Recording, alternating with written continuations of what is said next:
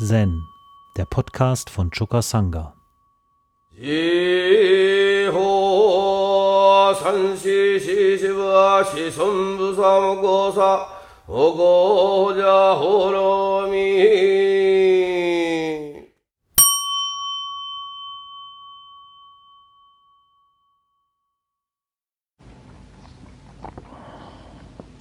Hikigan Roku Fall 94. In äh, der Übersetzung von Michael heißt das ähm, das Surangama Sutra und das Ungesehene.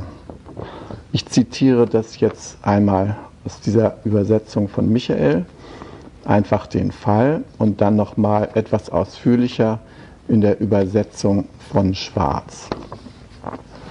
Die weichen etwas voneinander ab und ähm, hört euch das ruhig beides an. Im Surangama Sutra sagt der Buddha, wenn du nicht siehst, weshalb siehst du nicht das Ungesehene? Wenn du das Ungesehene siehst, ist es nicht mehr ungesehen. Wenn du das Ungesehene nicht siehst, dann ist es kein Ding. Warum bist du es nicht selbst? Also das ist das, was ihr normalerweise als Koan euch durchlest. Ja? Und äh, jetzt lese ich es euch nochmal in der etwas anderen Übersetzung vor, und zwar einschließlich Vorspruch und dem Gedicht von Zetscho. Und da heißt das Koan auch etwas anders. Da heißt es nämlich der weiße Ochs im freien Feld. Ja, die Bezeichnung kommt daher, weil im Vorspruch von diesem weißen Ochsen im freien Feld oder unter blauem Himmel oder freiem Himmel äh, die Rede ist. Ja. Und im Vorspruch heißt es, der Laut, der vor dem Satz steht, selbst tausende Heilige konnten ihn nicht überliefern der Faden vor unseren Augen. Seit unendlichen Zeiten riss er niemals ab. In nackter Reinheit, makellos steht er da, der weiße Ochs im freien Feld. Sein Blick ist klar, scharf sein Gehirn. Den goldhaarigen Löwen, den lassen wir jetzt beiseite. Sagt mir doch, was ein weißer Ochs im freien Feld ist. Und jetzt kommt sozusagen als Antwort darauf das Koan-Beispiel. Also sprach Buddha zu dem, in dem Surangama Sutra zu Ananda. Wenn ich etwas nicht wahrnehme, warum nimmst du nicht wahr, was ich nicht wahrnehme? Nimmst du etwas wahr, das unwahrnehmbar ist, so kann es freilich nicht die Erscheinung von jedem Unwahrnehmbaren sein. Nimmst du aber etwas nicht wahr, das ich nicht wahrnehme, so kann es sich nicht um etwas Dingliches handeln. Und warum sollte das nicht du selbst sein? Und dann heißt es noch in Versen ausgedrückt von Zetscho, der Elefant, der Ochs als Ganzes sind weggeblendet, nicht zu sehen. Seit Alters suchen schon vergeblich die Weisesten, das zu verstehen. Den halben Weg nur wirst du gehen, willst du den alten Buddha sehen.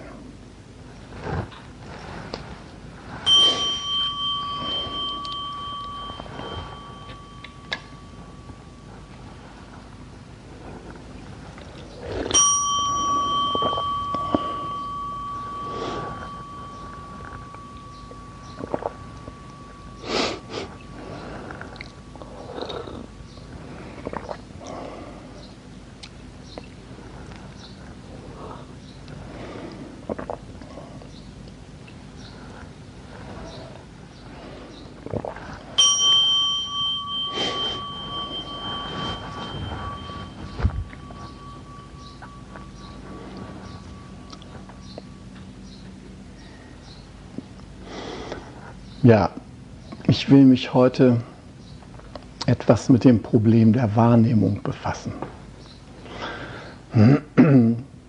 Die Wahrnehmung gehört zu den vertracktesten Dingen, mit denen wir jeden Tag umgehen. Ihr könnt euch bequem hinsetzen. Und wie ihr wisst, kreist die Buddha-Lehre im Wesentlichen um korrekte Wahrnehmung der Wirklichkeit.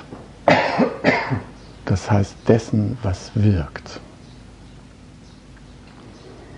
Äh, wir befinden uns äh, hier in Steierberg zurzeit als örtliches Sangha in einer Intensiv-Koan-Phase. Und zwar in einer Intensiv-Koan-Phase, was die Wahrnehmung der Realität betrifft. Ähm, wir versuchen hier gerade den Übergang vom Feiertags- und Wochenend-Zen zum täglichen Zen als Gruppe.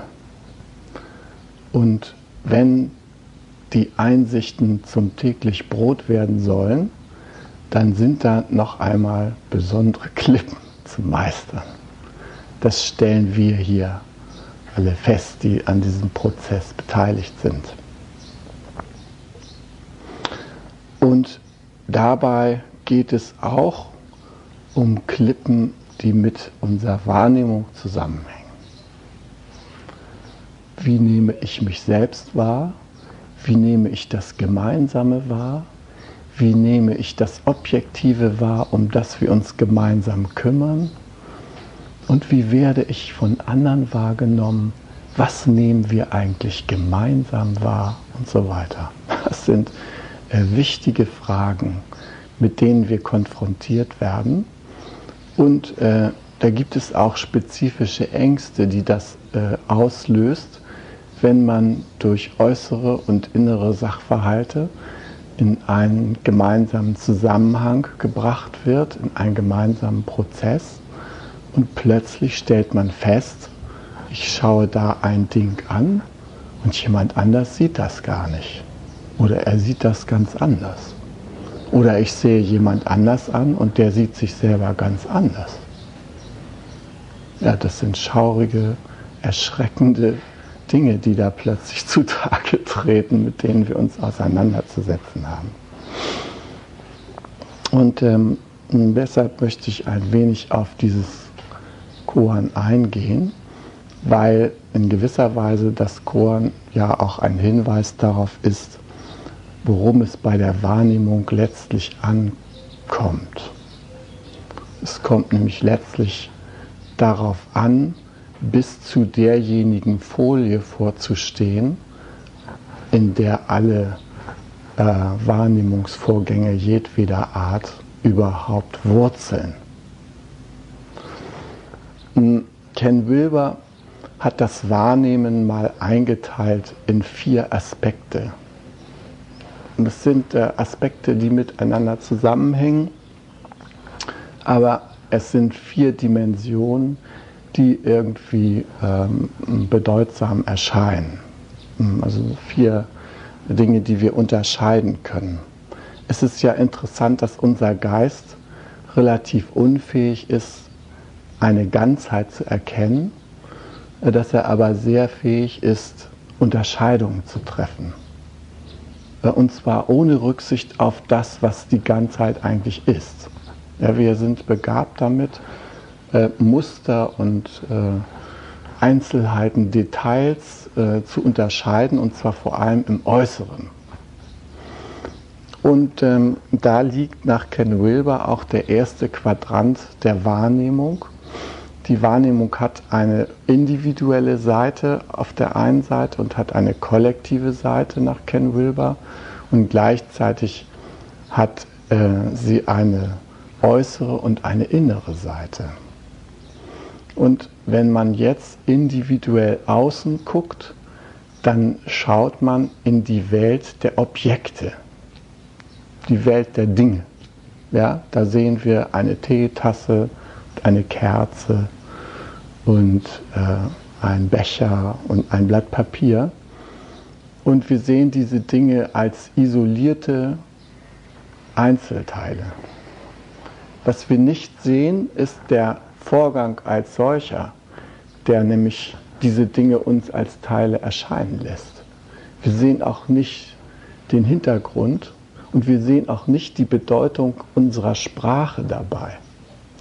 Dass wir nämlich Dinge zugleich in Begriffe, also sprachliche Beschreibungen und Bilder fassen, ist ja ähm, etwas, was ähm, große Bedeutung hat und äh, uns äh, viel Bewegung ermöglicht in diesem Universum. Aber es determiniert auch gleichzeitig, es bestimmt auch gleichzeitig etwas.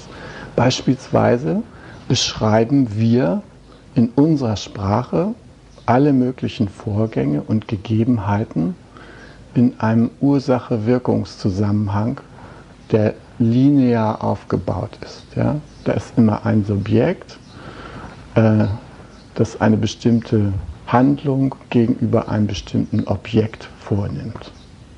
Und äh, das ist eine Ideologie, die wir an alles herantragen, was wir wahrnehmen. Äh, deshalb ist es nicht erstaunlich, dass wir in unserer Kultur Wechselwirkungen praktisch gar nicht wahrnehmen können, weil unsere Sprache da in dieser Hinsicht gar keine äh, naheliegende oder äh, interpretierende Ideologie bereithält. Ja, wir können also wenig beschreiben, wie A auf B, B auf A, A auf B, B auf A und zwar ständig gleichzeitig wirkt. Ja? Äh, Herr Kotzbrocken tritt in den Raum und gleichzeitig klumpt sich in meinem Bauch etwas zusammen. Ja? Das ist eine Wechselwirkung, die in unserer Sprache nur historisch dargelegt werden kann, in dem Sinne, da kommt der Kotzbrocken in den Raum und dann klumpt sich anschließend in mir was im Bauch. Dass es sich in Wirklichkeit um einen gleichzeitigen Vorgang handelt, ist äh, uns nicht bewusst. Ja? Wir sehen das nicht, dass da eine äh, funktionelle Beziehung ist. Ja? Dass äh, etwas Kotzbrockenhaftes in uns im Innern mit etwas Kotzbrockenhaften im Außen in Wechselwirkung tritt und das wiederum bestimmte Reaktionen und so weiter zur Folge hat. Ja? Das ist uns nicht bewusst und deshalb ist ja auch der Irrtum verbreitet zu sagen, dass ich mich jetzt schlecht fühle, das liegt daran, dass der da mit dieser Mine gerade in die Tür getreten ist. Und der Buddha hat nun in dem Surangama Sutra Hinweise gegeben, wie wir mit der Realität umgehen können und insbesondere, wie man mit allen Dämonen, denen man begegnet, äh, fertig werden kann. Ja, wie man also vorgehen soll. Und aus diesem Surangama Sutra ist dieses Koan als kleiner Abschnitt entnommen. Das steht aber eigentlich in einem etwas längeren Zusammenhang, den ich gleich nochmal vorlesen werde. Ich möchte aber erstmal mit Ken Wilber noch etwas fortfahren. Wir haben also diesen Bereich individuelles, äußeres, da ist der Bereich der Objekte, der Tassen, Teller, aller dieser Dinge, die messbar sind und alle diese Bereiche unserer Wahrnehmung, wo man die Beobachter ersetzen kann, was die Naturwissenschaft bis zu dem Exzess getrieben hat, dass sie gesagt haben, auf den Beobachter kommt es überhaupt gar nicht mehr an. Was wir da wahrnehmen, ist die objektive Realität. Ja? Denn Jens sieht da eine Tasse und Pakriti sieht da eine Tasse und dass Hans da einen Becher sieht, das liegt daran, dass er nicht äh, ganz im Plan ist. Wenn er nämlich wüsste, was ein Becher ist, was eine Tasse ist, ja, dann würde er auch eine Tasse sehen. Ne? So, so sagt die äh, Wissenschaft. Ja? Also geht her und messt nach, messt selber und da seht ihr, das ist eine Tasse. Ja? Und so fort. Das ist also, was sich in diesem Bereich der Wahrnehmung abspielt. Dann sagt Ken Wilber, gibt es natürlich jetzt neuerdings etwas was durch die Systemtheorie bekannt geworden ist. Also es ist der Naturwissenschaft eine gewisse Wechselwirkung zwischen den Objekten gar nimmer verborgen geblieben bis heute, ja, sondern die haben es allmählich geschnallt. Die Dinge hängen miteinander zusammen, ja. Es ist so ähnlich wie in einem Bienenstock. Man sieht lauter individuelle Bienen, aber die Bienen scheinen trotzdem als Stock wie ein zusammenhängendes Wesen zu sein. Da findet nämlich äh, eine Wechselwirkung statt in diesem Stock zwischen diesen ganzen Individuen, ja, die dem Ganzen den, das Erscheinungsbild eines Organismus geben. Und diese Wechselwirkung der Objekte untereinander, Arbeitsbiene fliegt an, Wächterbiene guckt nach, ist es auch eine von uns, schnüffelt, ja, darf reinkommen und so weiter. Diese ganzen Zusammenhänge, die werden jetzt systemtheoretisch erfasst. Das heißt, die Objekte werden äh, unter der Perspektive des funktionellen Passens als Kollektivphänomene wahrgenommen. Man sieht, dass äh, die wilde Möhre und der Schwalbenschwanz als Schmetterling, die so als Objekte, was völlig getrenntes sind, funktionell eine Einheit darstellen. Ja, der, die wilde Möhre ist eben die Wirtspflanze für den Schwalbenschwanz und wo die nicht wächst, da kommt der auch nicht mehr vor. Ja. Also solche Zusammenhänge werden allmählich deutlich. Die Objekte haben einen äh, Zusammenhang, der aber dank dieser Startvoraussetzungen in unserer Sprache und in unserer Art ähm, der, des Fürwahrhaltens in diesem objektiven ersten Quadranten der Wahrnehmung starten und sich da aufmachen zu der Interaktion der Objekte, der, der Beziehung der Objekte untereinander. Ja? Aber es bleibt in diesem nachvollziehbaren Bereich, dass nämlich Jens auch sieht, wenn der Schwalbenschwanz an der wilden Möhre aus der Puppe steigt, dass das eine Bedeutung haben muss, dass er immer an der wilden Möhre äh, aussteigt und nie an der Eiche oder sowas. Ja? Das äh, fällt Jens auf und Pakriti auf und Hand sagt nicht denken, nur Schwalbenschwanz, nur wilde Möhre und so weiter. Das ist ein anderer Blickwinkel. Ja? Aber die Wissenschaft würde sagen, nein, also wenn man da korrekt sieht, dann muss jeder das sehen. Ja? Das ist das Verhältnis der Objekte zueinander. So. Nun hat sich der Osten schon ganz lange mit einer ganz anderen Wahrnehmungsperspektive befasst, nämlich der schaut schon lange nicht nur nach außen, sondern auch nach innen. Und da gibt es diesen individuellen Bereich, in den wir hineinschauen können, sozusagen in unsere äh, Welt der inneren Bilder, in unsere Gefühlswelt. Und äh, da gibt es auch interessante Dinge wahrzunehmen. Lange Zeit hat äh, die Wissenschaft äh, es abgelehnt, sich damit zu befassen in unseren Regionen der Welt und hat gesagt, ja, das ist so Fantasie, Träume und so weiter. Das hat nichts mit der handgreiflichen Realität zu tun. Ja? Das ist äh, ähm, mehr oder weniger Spinnerei, nicht ernst zu nehmen und so weiter. Ja? Zu guter Letzt haben Jung und Freud und Adler und andere ähm, die auch lange gegen ihre Ärztekollegen Sturm gelaufen sind mit ihren Theorien und Einsichten, äh, es allmählich hoffähig gemacht, dass es so etwas gibt wie Gesetzmäßigkeiten, was diese inneren Bilder angeht und diese Wahrnehmung nach innen.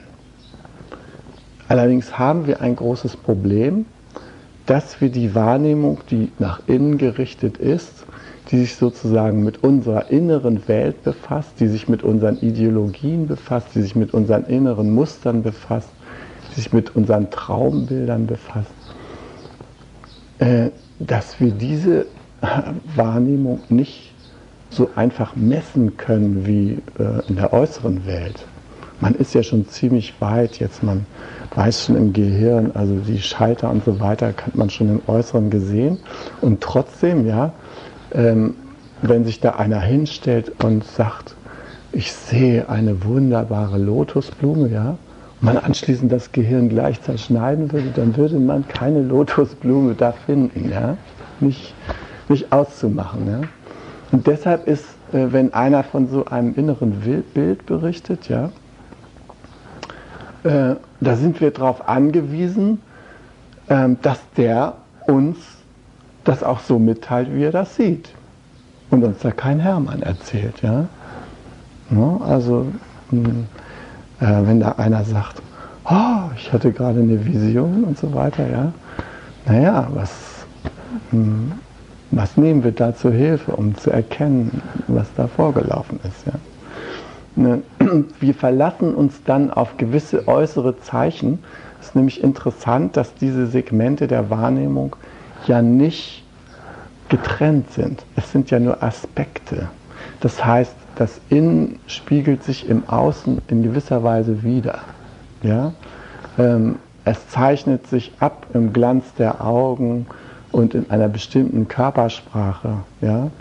Äh, Einsichten innerer Art, die wir mh, mh, Reflexe unserer äh, emotionalen Intelligenz drücken sich in Körpersprache aus.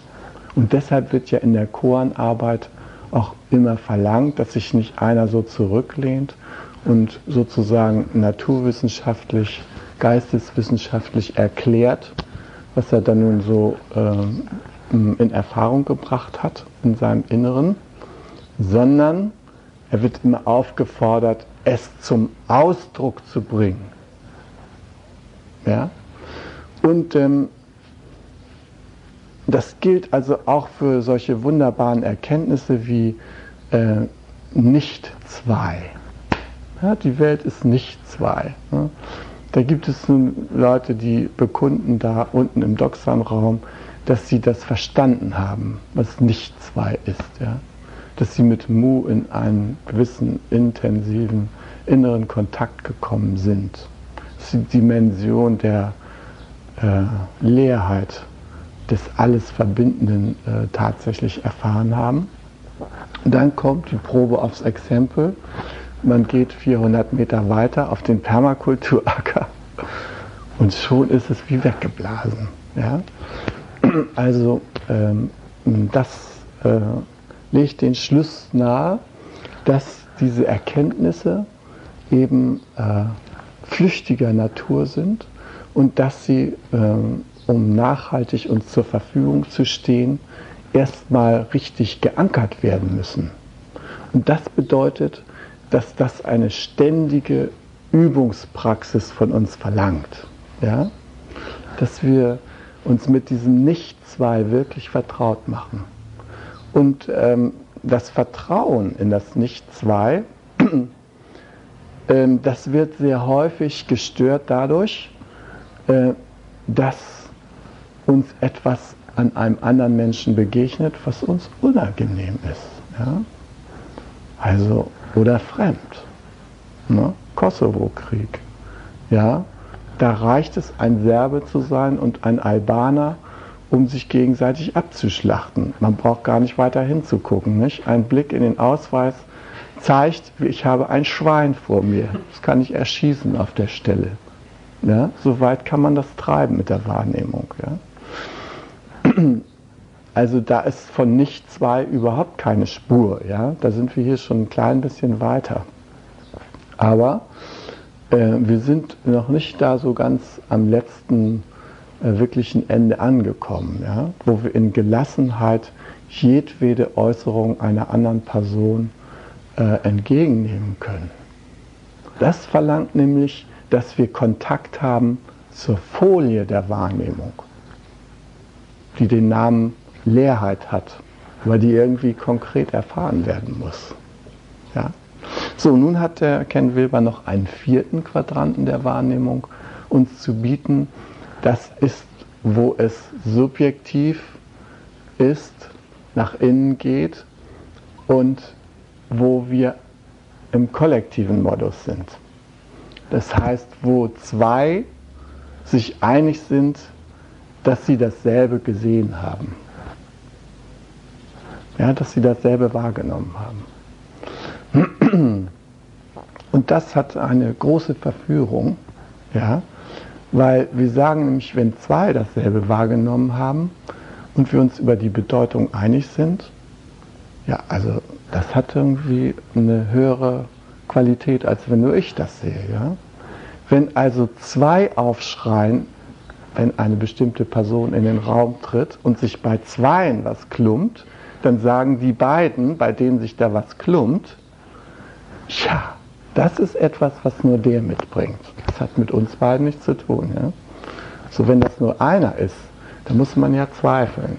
Ne? Da kann man ja sagen, also das klumpt sich ja nur bei mir und der lächelt da freundlich den an. Es scheint ja was anderes da zu sehen. Ne? Aber wenn zwei, wenn sich bei zweien was klumpt, ja, dann hat es ja wohl schon einen größeren Wahrheitsgehalt, ja, diese Wahrnehmung. Also äh, worum es geht in diesem, äh, in diesem letzten Quadranten, ist die Verständigung über Bedeutung innerer Wahrnehmung. Ja? Und äh, da können wir äh, in diesem letzten Quadranten, genauso wie wir als Einzelperson nach innen forschen, forschen wir als Session-Teilnehmer gemeinsam nach innen. Und wir kommen auch zu gewissen gemeinsamen Erkenntnissen. Und ein Ergebnis dieser gemeinsamen Erkenntnisse ist, dass wir in einem Einverständnis uns befinden in Bezug auf bestimmte Rituale beispielsweise. Ja? Äh, wir gehen alle hier mit Gachot durch die Tür. Wir werfen uns äh, zum Schluss der Rezitation schwungvoll hier nieder. Und offenbar halten wir das alle für bedeutsam. Sonst würde einer stehen bleiben. Oder gibt es jemand, der am liebsten stehen bleiben würde? Das wäre dann nochmal ein anderer Fall. Komme ich dann noch drauf zu sprechen. Gut. Okay, also in dem, was man als Kultur bezeichnet, das ist das gemeinsame Innere. Ja? Rituale, bestimmte gemeinsame Verhaltensweisen, bestimmte gemeinsame Erfahrungen, die wir gemacht haben, ähm, bestimmte gemeinsame äh, innere Erfahrungen, denen wir Bedeutung gemeinsam beigemessen haben, das alles erzeugt die innere Welt der kollektiven Wahrnehmung. Äh, nun wird ja gesagt, dass sich in dieser kollektiven inneren Wahrnehmungswelt äh, beispielsweise nach Jungscher Auffassung so etwas befindet wie kollektive Archetypen, das heißt Dinge, die uns alle verbinden. Ja, also ähm, das weiße Pferd, was im, im Traum auftaucht, das hat nicht nur diesen individuellen Aspekt, dass es in meinem Traum auftaucht, sondern das ist zugleich ein Botschafter, der für alle, die das träumen, von Bedeutung ist. Ja? Und ähm, wir sprechen in diesem Zusammenhang ja im Buddhismus vom großen Keimspeicher, dem Alaya-Bewusstsein, in dem alle diese Dinge, die kollektiv vorhanden sind und sich gleichzeitig individuell abbilden aus unserer Innenwelt, äh, in dem sie gespeichert sind. Und nach buddhistischer Auffassung äh, hängen, wie gesagt, auch die äußeren Erscheinungen mit diesen inneren Erfahrungen zutiefst zusammen. Jung kommt zu einem ähnlichen Schluss, indem er nämlich sagt, das, was wir im Inneren nicht wahrnehmen, tritt uns schließlich als äußeres Schicksal entgegen. Das finde ich einen sehr interessanten Gedanken. Ähm, wenn ich eine bestimmte Seite in mir äh, konstant äh, ignoriere, ja, ähm, wenn ich einfach eine bestimmte Seite in mir nicht wahrhaben will, dann begegnet sie mir schließlich im Außen. Und wahrscheinlich kann man auch den Umkehrschluss ziehen, dass man sagt, alles, was mir im Außen begegnet, hat etwas mit meinem Innen zu tun. Es gibt nichts, was für mein Innen ohne Bedeutung ist. Ja, und in dieser Hinsicht sind wir in unserer Praxis da auf dem Acker noch am Anfang, weil wir da manchmal die Vorstellung haben, dass bestimmtes, was uns im Außen begegnet, zu meinem Inneren oder zu unserem Inneren nicht passt. Und ähm, da droht uns die Gefahr der Enge, die durch Angst hervorgerufen wird und natürlich auch die Gefahr der Fehlwahrnehmung. Äh, Im Grunde genommen steht dahinter das Bedürfnis, dass man sich mit einem Irrtum möglichst bequem einrichten möchte. Ja? Wenn ich sage, also der Nachbar, der soll nicht zur Versammlung kommen. Wenn der kommt, dann geht bei mir die Hölle los. Und ich darauf bestehe, dass die Versammlung nur stattfindet, wenn der Nachbar nicht dabei ist, dann will ich es mir eben auf dieser Versammlung bequem einrichten. Und ich will nicht zur Kenntnis nehmen, dass es eine innere Seite in mir gibt, die in Korrespondenz steht mit diesem abgelehnten Anteil von meinem Nachbarn. Und ähm, ja, da sind wir nun also hier äh, dazu übergegangen, Zen im Alltag zu praktizieren und unser Übungsfeld ist der Acker. Und auf diesem Acker, da treten alle Felder der Wahrnehmung zusammen. Ja? Äh, da sehen wir verschiedene Objekte, da sehen wir verschiedene Objekte in ihrer Beziehung zueinander, da sehen wir verschiedene Subjekte, da können wir nach innen schauen. Und da können wir auch Bedeutungen innerer und äußerer Art unserer Wahrnehmung untereinander austauschen und uns darüber verständigen. Und am liebsten wäre es uns, wenn wir auf die Verständigung weitestgehend verzichten können, weil die so anstrengend manchmal ist. Zum Beispiel sieht man da so dieses wunderbare Gelände, ja, und man sieht ganz natürlich, dass in diese Ecke doch nur der Garten hingehören kann. Und das Gelände für Hütten doch nur da hinten sein kann.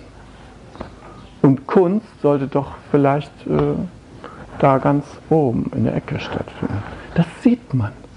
Mann. Ne? Da kommt jemand anders hin und der sagt, der Garten da unten ist doch läppisch.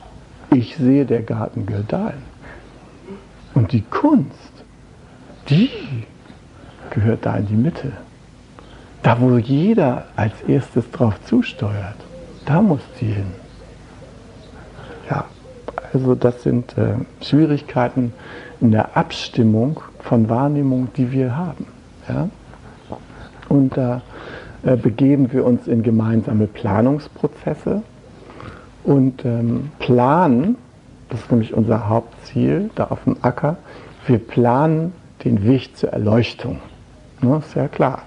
Das ganze Ackerprojekt dient ja nichts anderem, als dass wir da möglichst schnell zu Einsichten und Erkenntnissen kommen. Aber der Weg, wie wir da vorgehen, der sträubt sich irgendwie diesem Ziel. Ja? Da sind so merkwürdige Dinge, die da erst noch zu erledigen sind, dass wir uns fragen, ob wir das überhaupt mit unseren Kräften schaffen. Ich habe hier eine kleine Geschichte noch mitgebracht. Ich weiß gar nicht, wie lange schnacke ich denn? Noch ein bisschen. Ne? Das ist eine äh, uralte chinesische Geschichte in der äh, verschiedene Wahrnehmungsebenen durcheinander gehen und ein Durcheinander auslösen. Nämlich ein Holzfäller aus Cheng, also einer bestimmten Provinz des alten Chinas, traf auf dem Feld einen erschreckten Hirsch, der irgendwie nicht weglaufen konnte, und tötete ihn. Damit die anderen ihn nicht fanden, vergrub er ihn in einem Wald und bedeckte ihn mit Blättern und Zweigen. Bald darauf vergaß er den Platz, wo er ihn versteckt hatte. Gute Tarnung. Und schließlich, weil er den Platz überhaupt nicht mehr wiederfand, kam es ihm vor, als sei alles nur ein Traum gewesen. Er erzählte es allen anderen, mit denen er da zu tun hatte, als wäre es ein Traum. Einer unter den Zuhörern suchte den versteckten Hirsch und fand ihn. Er brachte ihn nach Hause und sagte zu seiner Frau, ein Holzfäller träumte, er hätte einen Hirsch getötet. Und dann vergaß er, wo er ihn versteckt hatte. Und jetzt habe ich ihn gefunden. Dieser Mann ist wirklich ein Träumer. Die Frau darauf, du wirst geträumt haben, dass du einen Holzfäller gesehen hast, der einen Hirsch getötet hatte. Glaubst du wirklich, der Holzfäller hätte es, den Holzfäller hätte es gegeben? Aber da der Hirsch hier ist, muss dein Traum wohl wahr sein, sagte die Frau. Und selbst wenn ich annehme, dass ich den Hirsch durch einen Traum gefunden habe, sagte der Mann, wozu soll ich mich mit der Frage plagen, welcher von beiden geträumt hat? Der Holzfäller ging in sein Haus zurück und dachte immer noch an den Hirsch, und wirklich träumte er, und im Traum sah er den Platz, wo er den Hirsch versteckt hatte, und außerdem träumte er, wer ihn gefunden hatte. Am Morgen ging er zum Haus des anderen und fand den Hirsch dort. Beide stritten miteinander und begaben sich vor dem Richter, dass er die Angelegenheit kläre. Der Richter sagte zum Holzfäller, du hast wirklich einen Hirsch getötet und geglaubt, es wäre ein Traum gewesen dann hast du wirklich geträumt und gemeint, es sei die Wahrheit. Der andere hat den Hirsch gefunden und macht ihn dir nun streitig. Aber seine Frau glaubt, er hätte geträumt, dass er einen Hirsch fand, den ein anderer getötet hätte. Da nun aber hier der Hirsch ist, solltet ihr ihn euch am besten teilen. Der Fall kam dem König von Cheng zu Ohren.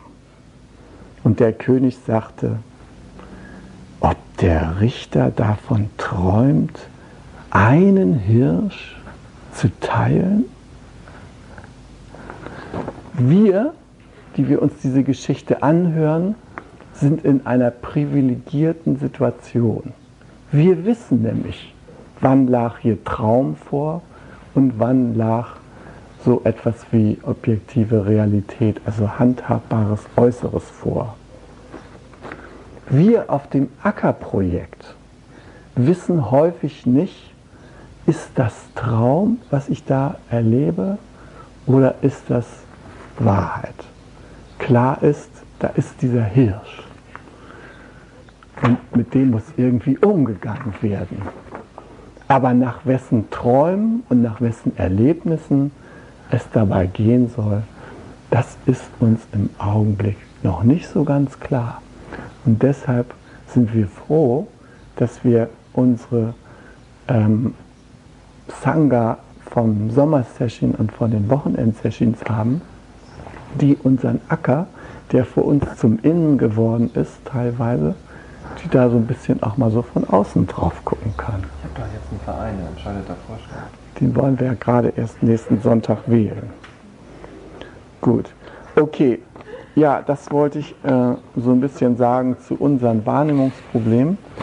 Schade, dass Michael jetzt gar nicht da war. Dem hätte ich nämlich auch gegönnt, das zu hören, aber wir können ihm das Band vorspielen. Gut, bei dem Punkt möchte ich erstmal stehen bleiben. Hi! Zen, der Podcast, ist eine Produktion von Chokasanga e.V. in Kooperation mit dem Podcaststudio Paderborn.